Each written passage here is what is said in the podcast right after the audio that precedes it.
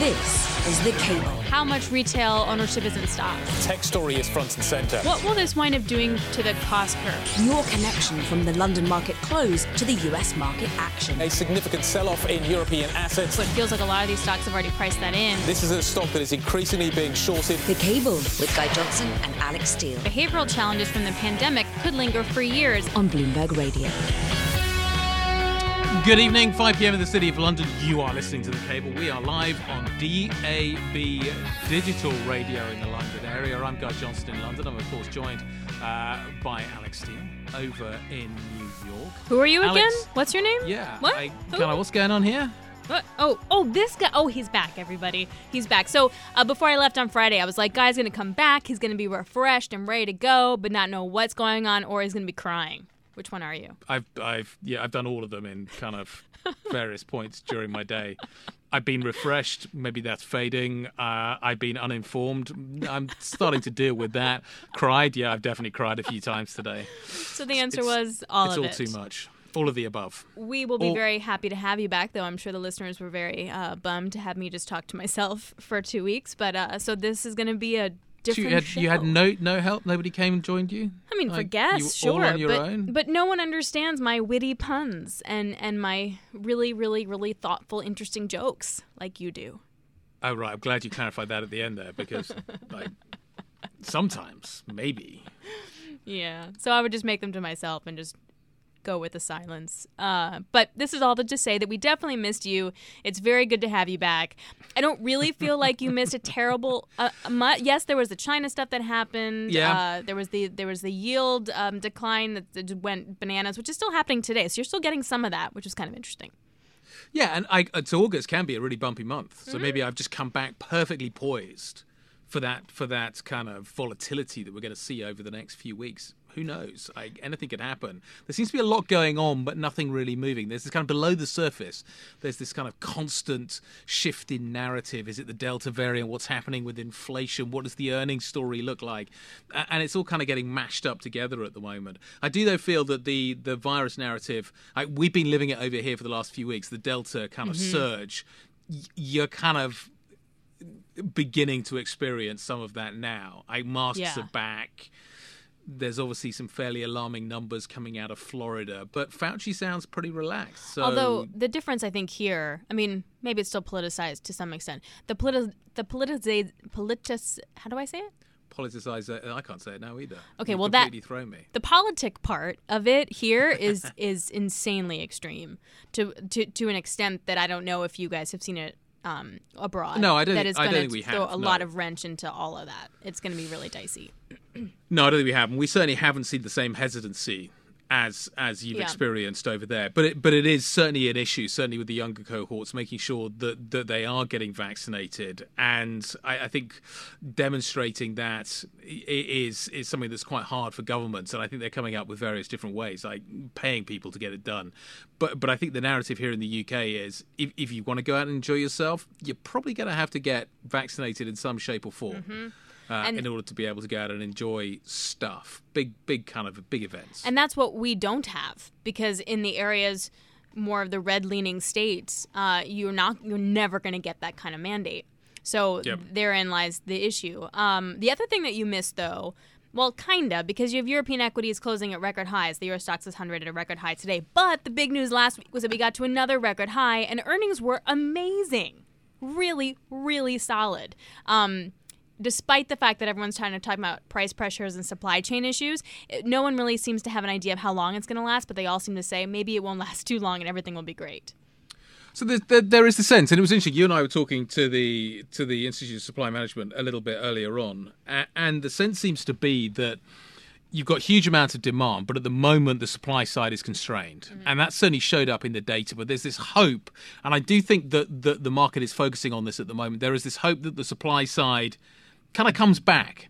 September, schools go back. Um, you start to see some of the uh, the extended benefits starting to roll off. All of that sort of stuff starts to allow people to re-enter the labour market. And as a result of which the supply side, the supply in the economy, which is the kind of the missing bit at the moment, starts to pick up. And I think that's where the market maybe feels comfortable, and that certainly seems to be the narrative that I, that I'm hearing fairly consistently. Mm-hmm. The supply side is going to come back. Things are going to even themselves out. We're going to get a short-term burst of inflation, but that's going to phase. Companies that are capacity constrained at the moment, well, they'll see their workers coming back, and as a result of which, that pressure will fade out of the system as well.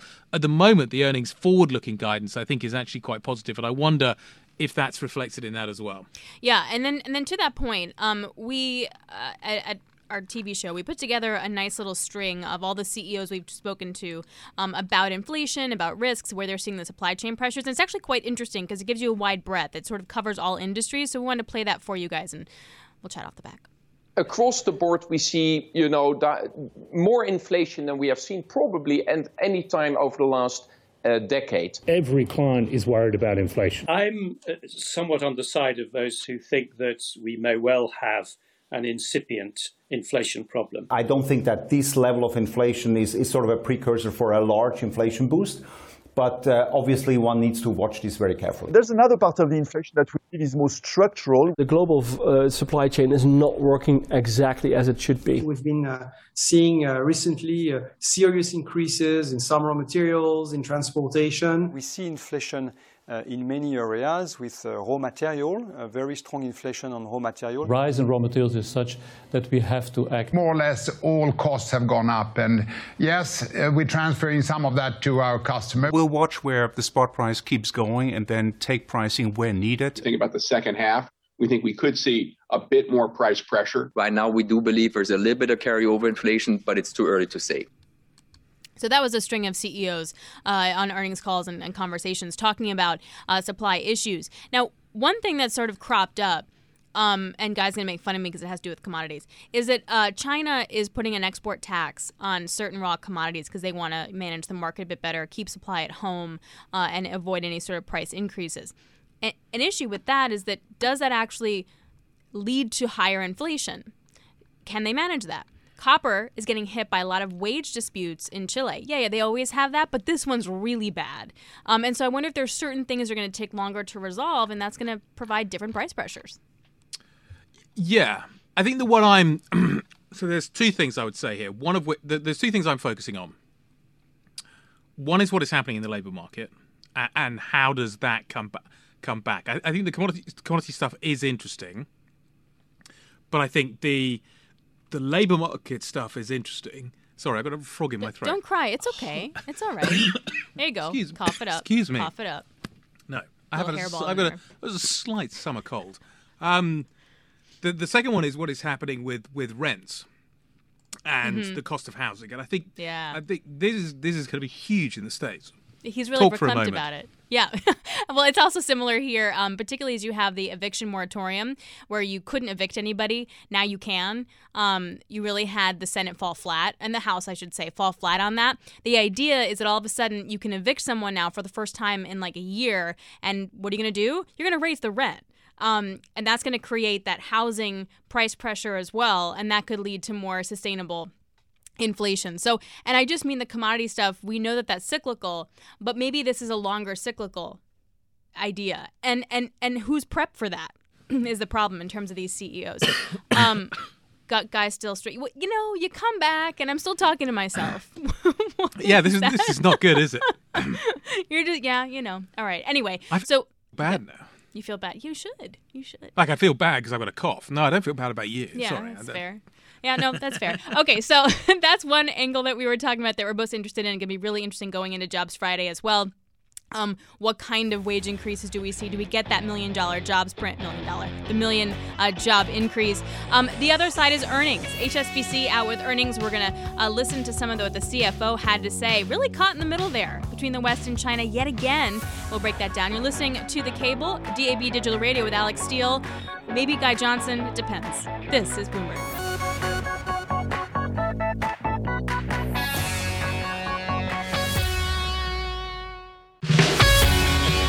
This is The Cable with Guy Johnson and Alix Steel on Bloomberg Radio. Among the many companies reporting today in terms of European earnings was HSBC. Uh, the bank accelerating plans for shareholder payouts. Um, it's looking at a global economy that's starting to emerge uh, from the worst effects of the pandemic.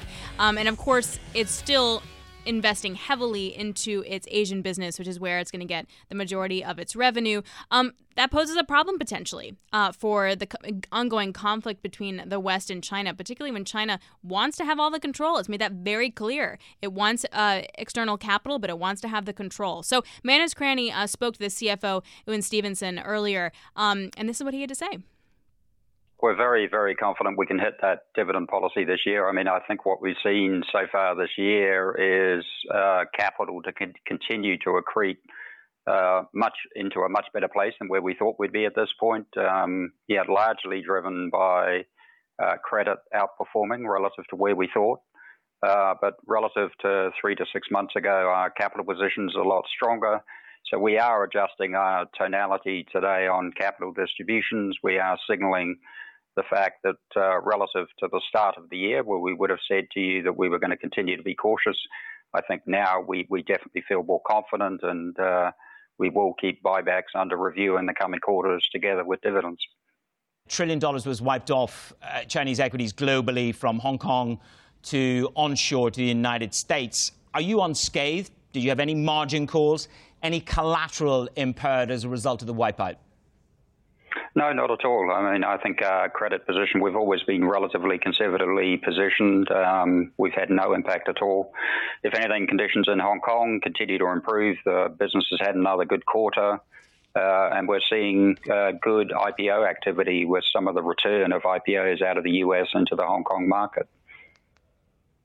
Well, that, that's where potentially you and I want to get your guidance because, of course, US China tensions are rising. That's very evident. And the Chinese authorities reaching in to regulate capital raisings. Are you bullish on, on your pipeline for IPOs and capital raisings, or should we be a little bit more measured when you see such heightened regulation? Uh, uh, yeah, I think there is some reason to be cautious, but we do think that activity levels in Hong Kong will continue to benefit from some of the tensions we're seeing at the moment between China and the US. As a result of the market dislocations, um, you manage risk, you manage flow. Your job is to manage the risk book. Um, are you preparing to pare back any lending to any sectors, to tech, to education, to housing at all as a result of the moves? Oh, look, we, we always keep risk appetite under constant review. I, I think at the moment we're, we're very comfortable with our credit books in China. And um, yeah, I think when you look at our lending books in China, less than 40% of our loan books are to state owned enterprises. About 20% of the book is to international companies investing into uh, China, and 40% of the book is to private enterprises in China. So we think we're reasonably balanced and we're comfortable with our risk upbeat dividend, the upbeat provisions, and the conversation you and I have just had. Can you and the team now re-accelerate the restructuring plans that, that you have? Maybe go a bit faster. Well, I think we're going about as fast as we feel we can at the moment. I mean, in the last few months, we've announced the sale of our mass market retail business in the US. We've announced um, the exit of our French retail banking business. Uh, we're in the process of moving uh, a bunch of staff, senior staff, down to Hong Kong. Uh, our investment program is running at about as fast as it can for the capacity that we've got to execute at the moment. So uh, we're on track. We're running as fast as we can. That was CFO of HSBC, Ewen Stevenson, uh, joining us there. So that's the other side of it, Guy, is that it's like, hey, we deal with these risks all the time. When it comes to China, those deeply embedded in it are sort of looking at what we've seen in the last week as like blinking. Yeah, but if you take a step back and look at the direction of travel, I he, he talked good. about the he, he well it's it's HSBC's center of gravity is is Asia. It is yes. Hong Kong. It's it's kind of Hong Kong and Shanghai. Its name says it all. The question is, what does it do with its other assets around the world? Can it hang on to those? I think that is a key question that we still don't know the answer to. Up next, back to the pandemic. This is Bloomberg. This is The Cable with Guy Johnson and Alix Steel on Bloomberg Radio. Good evening, welcome back. You're listening to The Cable. We are live on DAB Digital Radio. So, Alix, the UK reporting 21,952 more COVID cases on August the 2nd. The numbers come down really sharply. There was an expectation that we could be going through 50,000 a day, 100,000 a day, 200,000 a day. The sky seemed to be the limit. But inexplicably, certainly according to the scientists, things have changed and changed really quite rapidly. The big question now is why. Bloomberg's Drew Armstrong joining us uh, on the line to talk about this. Drew, let's talk about what is happening in the UK and try and there, then sort of extrapolate it into what is happening in the United States. There was this this kind of expectation that the Delta, which is highly transmissible, was going to rip through the UK, and as a result of which we were going to see some really bad numbers. That has not happened. Are we starting to see evidence now of dare I say it, herd immunity um, that actually we're starting to learn to kind of live with the pandemic. It becomes an endemic problem, and and this is something that could happen in the states as well. Well, I think it's a mistake to use the phrase herd immunity here, which really does mean that you know you have a level of kind of comprehensive immunity to the virus that makes sure it can't take hold in you know a, a herd comes from you know uh, livestock or herd of animals, but in this case, groups of people. I think the way, you know, what the dynamic we may be seeing now is what it looks like when you have a relatively highly vaccinated population, you know, which has a degree of resistance to the virus. Um, and then combined with a, you know, in this case, a, a, strain of the virus which is highly contagious and can move through, you know, much faster, which can be a very, very bad situation, as we're seeing in other parts of the globe and in parts of the United States right now, um, but can also mean that, you know, everybody who's going to get infected may get infected far more quickly um, and, and, rapidly. And so, you know, it may be we, we may be seeing right now, and again, I think a lot of caveats here and a lot of things to still be studied, that the peaks of a wave like this, you know, the, the rise is much faster, and, and so potentially is the uh, is the fall off. Um, but you know, 50,000 cases, obviously, where that where that uh, peak was near, you know, nothing to sneeze at there. Are we looking at the right thing? I mean, we keep talking about cases, but isn't it hospitalizations? Because last time we went through this a year ago, we didn't have vaccinations, but now we do. So I wonder if we're looking at the right number and reacting to the right number. I think that's a really good question. And, and yes, I do think we're potentially in a world, especially where we have a lot of people vaccinated and the profile of the unvaccinated population in certain places looks much different than it did a year ago where nobody was vaccinated, um, that yes, hospitalizations and more serious illness and outcomes are really what you want to be paying attention to. It's a little tricky because those do tend to be, you know, a more accurate indicator of what's really going on, but they're also a little bit lagging. Um, you know, you don't, you know, it, it, takes a little while for people to develop um, illness that becomes more severe where they might need hospitalization. So, you know, yes, hospitalizations probably tell you a, a more accurate picture of what's going on, but it may not tell you it.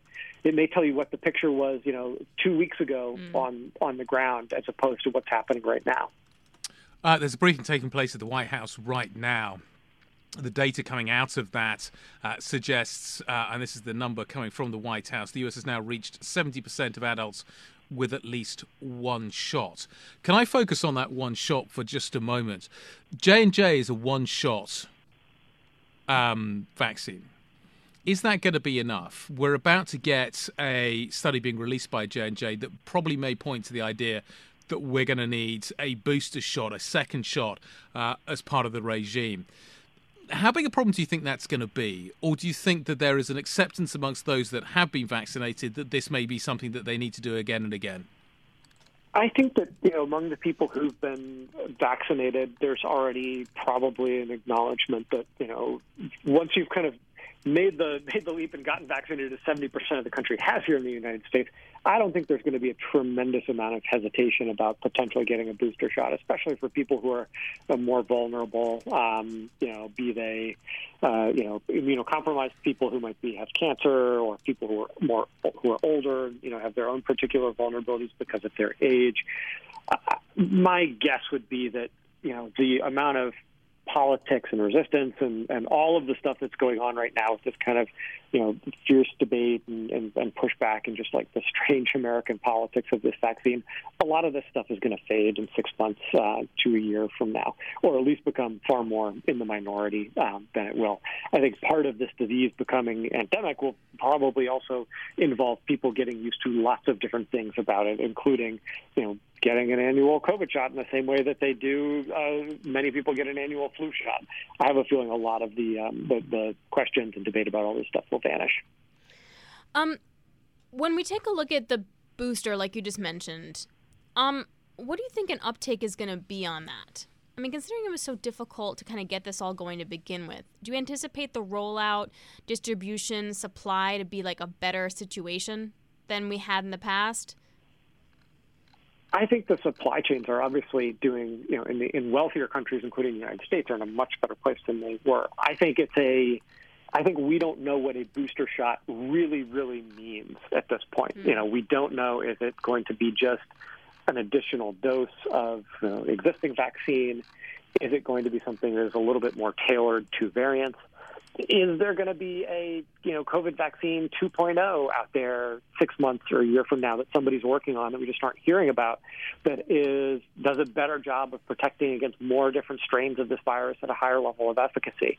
Um, I think the the idea of you know what is a booster and who should get a booster is going to evolve rapidly. I think we need to remember that these vaccines, the development of these vaccines, uh, it's all very very new and you know that mean, may mean that there's a lot of innovation to come. I certainly would not assume that just because the you know the vaccines that were first on the market, these mRNA vaccines from Pfizer and Moderna, will necessarily be the exact same vaccines that people are using a year from now. All right, Drew, thanks a lot. Really appreciate Drew Armstrong uh, joining us. He leads our healthcare, healthcare coverage uh, here in the U.S. Um, Guy, you know, it's interesting here in New York specifically, I feel like there's a lot more caution being taken. I'm seeing a lot more mask wearing. wearing. What's yep. it like where you are? Uh, masks are still being worn, uh, but that's mandated. The London Underground, for instance, you still have to wear a mask. I was on the train this morning, most people were wearing masks.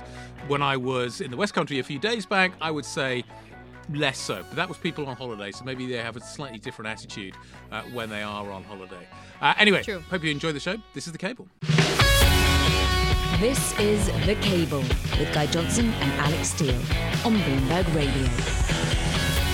Evening, London. It's 5:30 where you guys are. Just 12:30 here in the U.S. I'm Alix Steel alongside Guy Johnson. He is back today.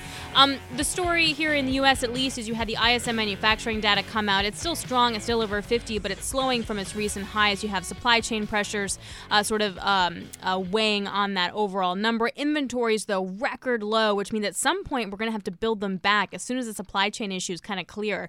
The question for the market is when does that clear? Um, that data was enough to kind of reverse market market sentiment. You had a bigger bid into the bond market, yields moving lower by six, seven basis points. You also had tech then starting to outperform, so the long duration trade uh, performing within the market. So steady as she goes uh, on that front. The big question, though, Guy, the jobs number. What's it going to be? And more importantly, what wages are we going to see? We see some Walmart raising wages, etc. Uh, but how sticky is all that going to be? Uh, yeah, you don't care. Are you okay? Are you, you going to cough again on me? no. I'm not. Uh, you're three and a half thousand miles away. I think you're safe. Um, what was I going to say? You, are not here on Friday. I can't believe you're taking payroll day off. I, this is outrageous. You know, I've actually taken payroll day off for like a while. I feel like I wasn't here for the July payroll. Yeah, I know. Sorry. It's very disappointing. I know. I, these are the big events that these you have to. These are the big events. Yeah. you have to. Be, I, I, am doing this tongue in cheek because I've just taken two he weeks is. off, so I, I feel know. It's not really worrying me. Bad about that, and and now I have a, whole sort of coughing incident, which meant that I missed some of this show as well. and then he um, also thanked everyone for listening to the show in the last segment. I know. I said I hope you're enjoying the show. Oh, this is the cable. Enjoying. It sounded not like you're saying, you "I hope enjoyed, you enjoyed the show." Not past tense, present tense. I hope you're enjoying the show. And our producer and I were like, "Dude, you got half an hour more. Stay seated." Um, but this was all my setup for you to get into the whole investment banking pay raise. Did you not get that? I did get that. Oh, okay, we just but got I, off topic but I you took us off topic, so I thought we. what me?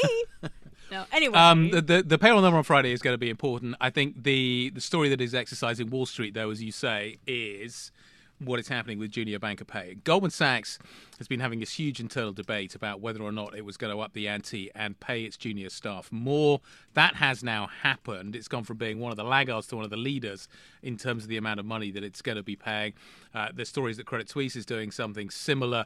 Basically, this is a war for talent that is happening on Wall Street. There is no better person to talk to about this than Sonali Basak. She knows exactly what is happening out there. She knows how the process works. She knows why this is important. And Sonali, it's great to have you along to talk about this.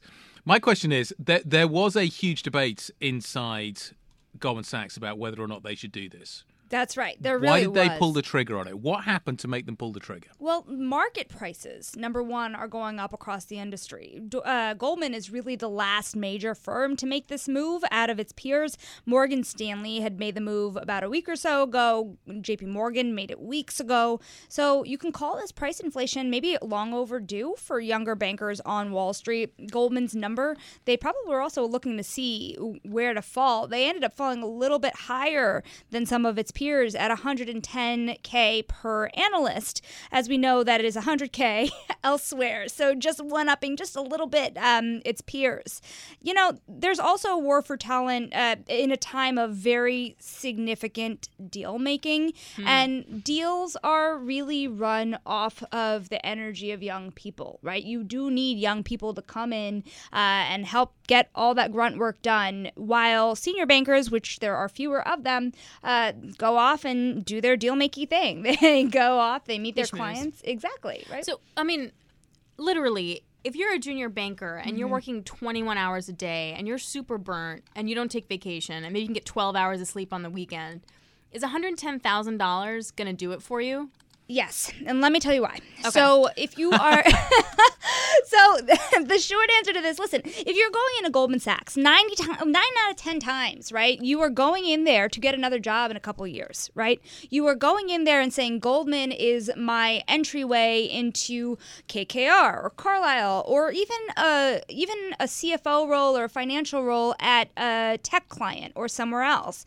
This is a starting job, but so many of the people who have it say, okay, it's worth it. It's paying more than my cost of it. It's better. Um, if you're a doctor, you're still working just as much, but for less pay, right? As you know, guy, that's the Howard Lutnick way of thinking. Yep.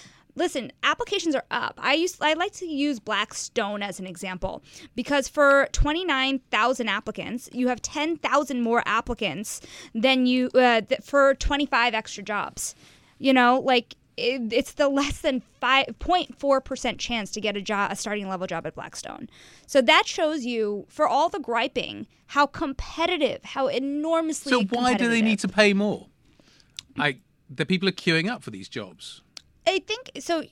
Exactly, and, and that was the idea before over at Goldman Sachs. It's interesting because just about a month ago or so, analysts were asking David Solomon about this: Will they raise banker pay, uh, and how much does it amount to to the end? At the end of the day, you want to not just attract a lot of people for a lot of deal flow, but the best and the brightest people, right? You don't want them to coming out of college to say, "Okay, I'm going to go to Morgan Stanley again," just because starting off the bat, I'm going to get paid a little more there are a lot of intangibles, I think, when it comes to the banking industry. But at the end of the day, it is a job where money is everything.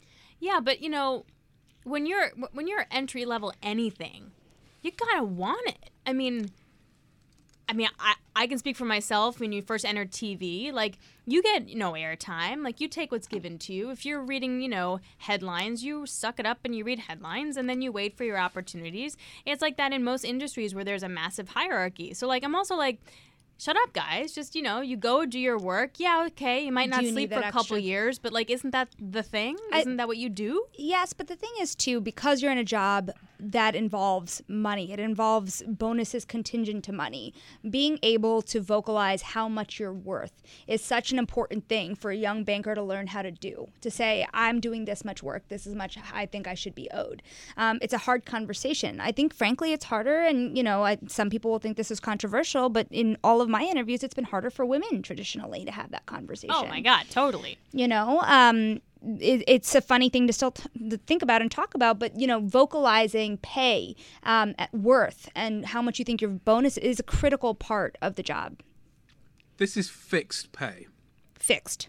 Why are we why are we bumping up fixed pay, which is hard to reduce, why not, as you say, maybe talk about this from a variable point of view? That's I've been thinking about this a lot too because if you if I'm an, a bank executive, you're looking at your entire pool of costs, right? You have variable pay, which is complicated for you because you can't always determine how much that's going to be every year. You have fixed pay and then you have your real estate costs and then technology investments, right? And so right now, real estate costs, many places we're hearing that people are trying to lower their real estate costs. They're trying to move a lot of back office functions. They're trying to invest in a lot of technology. And Guy, even for these investment bankers, right now they're paying $110,000 per investment banker. Do I believe, based on my reporting, that in the next five to 10 years there will be fewer junior hires because technology will take those jobs? Mm. That is the direction of travel. Hmm. So the fact that they're spending more now to be competitive on pay and attract the best talent doesn't mean that f- this will be the direction of travel for the next five or ten years. Hmm. Hmm. Okay, I'm thinking. I have lots of thoughts and feelings.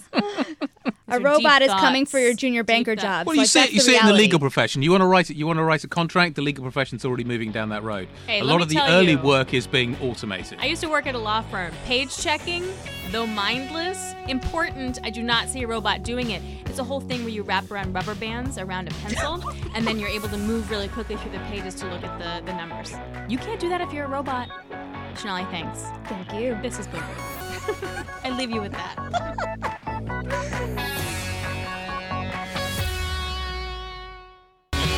This is The Cable with Guy Johnson and Alix Steel on Bloomberg Radio. Good evening and welcome back. Let me pose you a question. If beer becomes more expensive, do you stick with the premium brands or do you buy cheaper beer?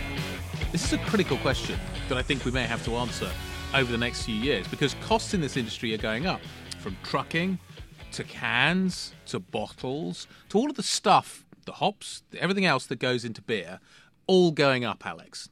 So, what do you do? Do you stick with the premium brand or do you worry that you are going to go out there and buy the cheaper one or that your customers are going to go out there and buy the hmm. cheaper mm. one? You buy I, Prosecco, but I hear your point. Yes. Okay. but you say, you, yeah, you've already made that switch, basically, champagne to Prosecco.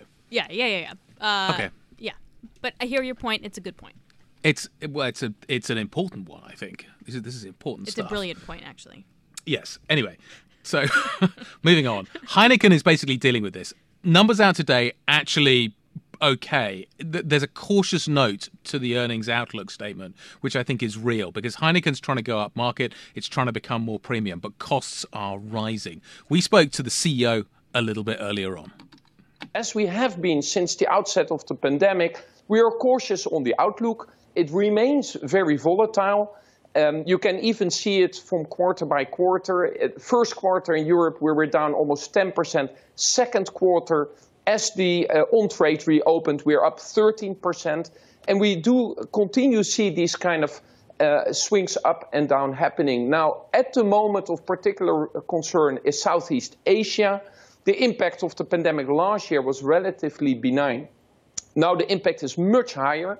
A case in point mm. being Vietnam, a very important uh, operating company for Heineken, uh, having a, uh, yeah, uh, a, a, serial lockdown across the country, particularly in stronghold markets, which are very important to us, like Ho Chi Minh City and the Mekong uh, Delta. Okay. And with vaccination rates still being very low in Southeast Asia and Vietnam in particular, we do expect this uh, yeah, to remain volatile in the second half of the year, and therefore some caution. Okay, so that's the story around the second half, and, and some of that coming through from Asia. Uh, and that's the revenue story, I suppose. From a cost perspective, then, Dolf, you're flagging higher commodity costs this morning.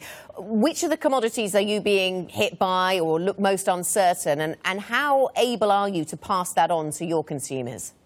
Yes, I, think the commodity uh, price increases are widely commented on. We are not unique in that sense. It's not one or another category. It's across the board from road transportation, ocean freight, uh, barley, aluminium. Across the board, we see, you know, more inflation than we have seen probably at any time over the last uh, decade.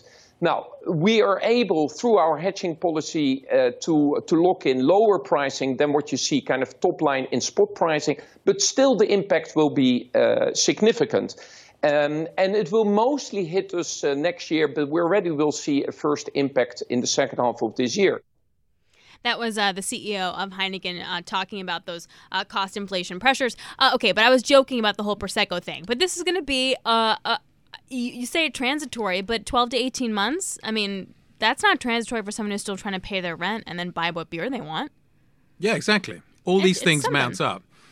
And while rent is going to have a bigger effect, i- if you are if you are struggling, are you going to downgrade your beer? Are you going to ask for a pay rise? All of these factors, I think, are going to become really important. I don't think so. I don't think that we, we know yet what is happening. Everybody's making sort of oh, inflation's going to be transitory. It's not going to be. I, we I don't think we know.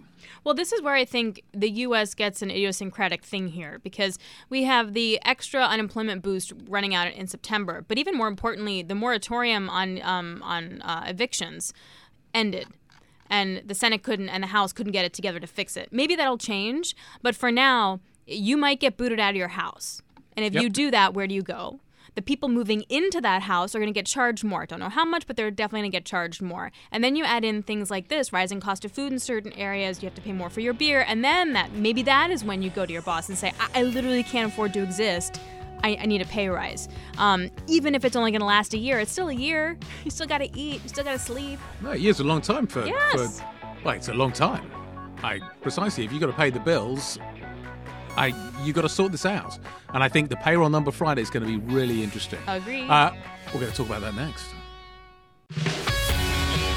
This is The Cable with Guy Johnson and Alix Steel on Bloomberg Radio.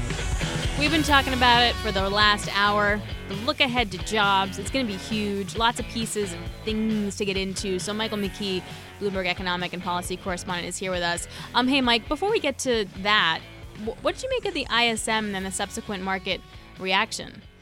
Uh, everybody reacts on a sort of a knee jerk basis these days No. to data. Uh, and of course, they. That's completely different from what they always do. It's it, you know trees don't grow to the sky, and remember these are the, the ISM indexes and the pur- purchasing managers indexes compare one month with another. So it's like how are things in July compared to June? Well, you know, compared to Sure. a couple months ago, you know, when it was terrible, then you see these big rises, and then the month to month changes. It doesn't move as much because it's a it's a diffusion index of those who say things are better versus those who say things are worse.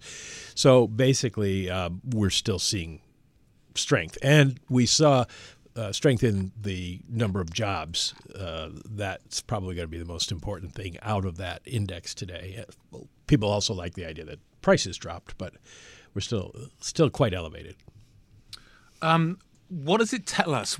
Can we take anything away, Mike, from this data about whether or not the supply side of the economy is going to come roaring back as we go into the autumn into the fall?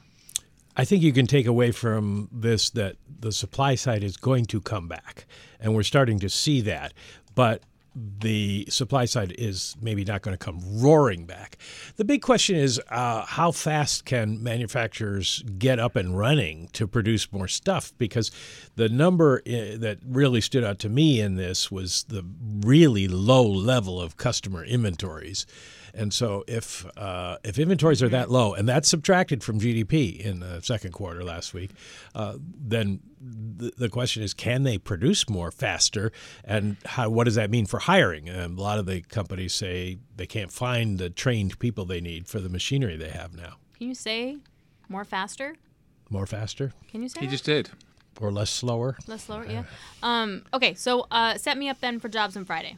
Well, we are looking for manufacturing payrolls to rise by 30,000, which would be uh, one of the stronger uh, amounts in a couple of months. Uh, we're looking for a reasonable uh, re- reinstatement of jobs, restoration of jobs is how I want to put it. I don't want to say created because they're not new. We, we're getting back to where we were.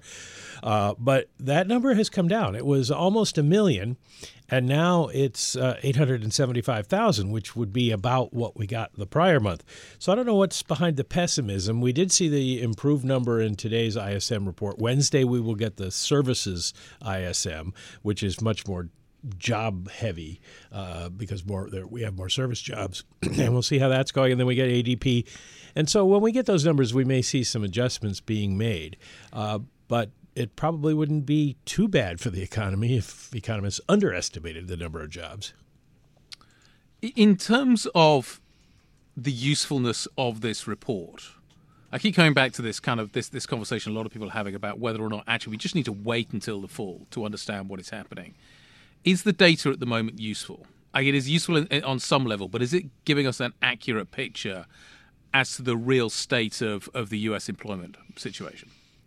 Well, the Fed says no. Uh, the Fed, it's it's not that the numbers aren't there; it's that the way they're compiled isn't what the Fed is looking at because they're looking they're putting. Uh, combined numbers together. Like the U6 unemployment rate is kind of what they're looking at in terms of job creation. Uh, jobs that were lost plus jobs that would have been gained in a normal situation. And so while we're about six to eight million fewer jobs than we had uh, before the pandemic, you have to also add in the jobs that would have been created, and we were creating jobs at about a 200,000 a month pace. So maybe we're still about 10 million jobs short.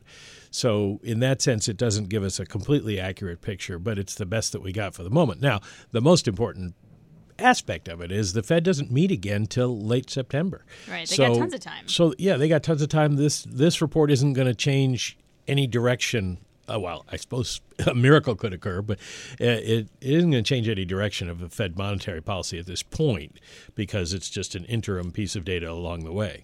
That's what I love about Mike Guy when we talk about the previews. He's always like, guys, yeah, we'll get the numbers, but you know, it's not that important. And you're Well, like, thanks, man. Thanks for setting us up Yeah. for television on Friday. Yeah, for television on Friday. You've You're not got gonna be- turn in. Alix is not going to be here, so like, Yeah, yeah. How how how important could it be? precisely. If, you, if you're willing to take the day off, obviously is not that important. Yeah, yeah. Yeah. No, f- no, f- fair enough, fair enough. Fair. I've got nothing to say to that. Well, economists look at it as you know where are the turning points in the economy and how is the boat turning and market people are like i don't care whether the number goes up or down i got I'm to trade buy bonds. i, I got to trade something today so i'm going to trade on this number Which I guess begs the question, like, w- what's now at this point priced in?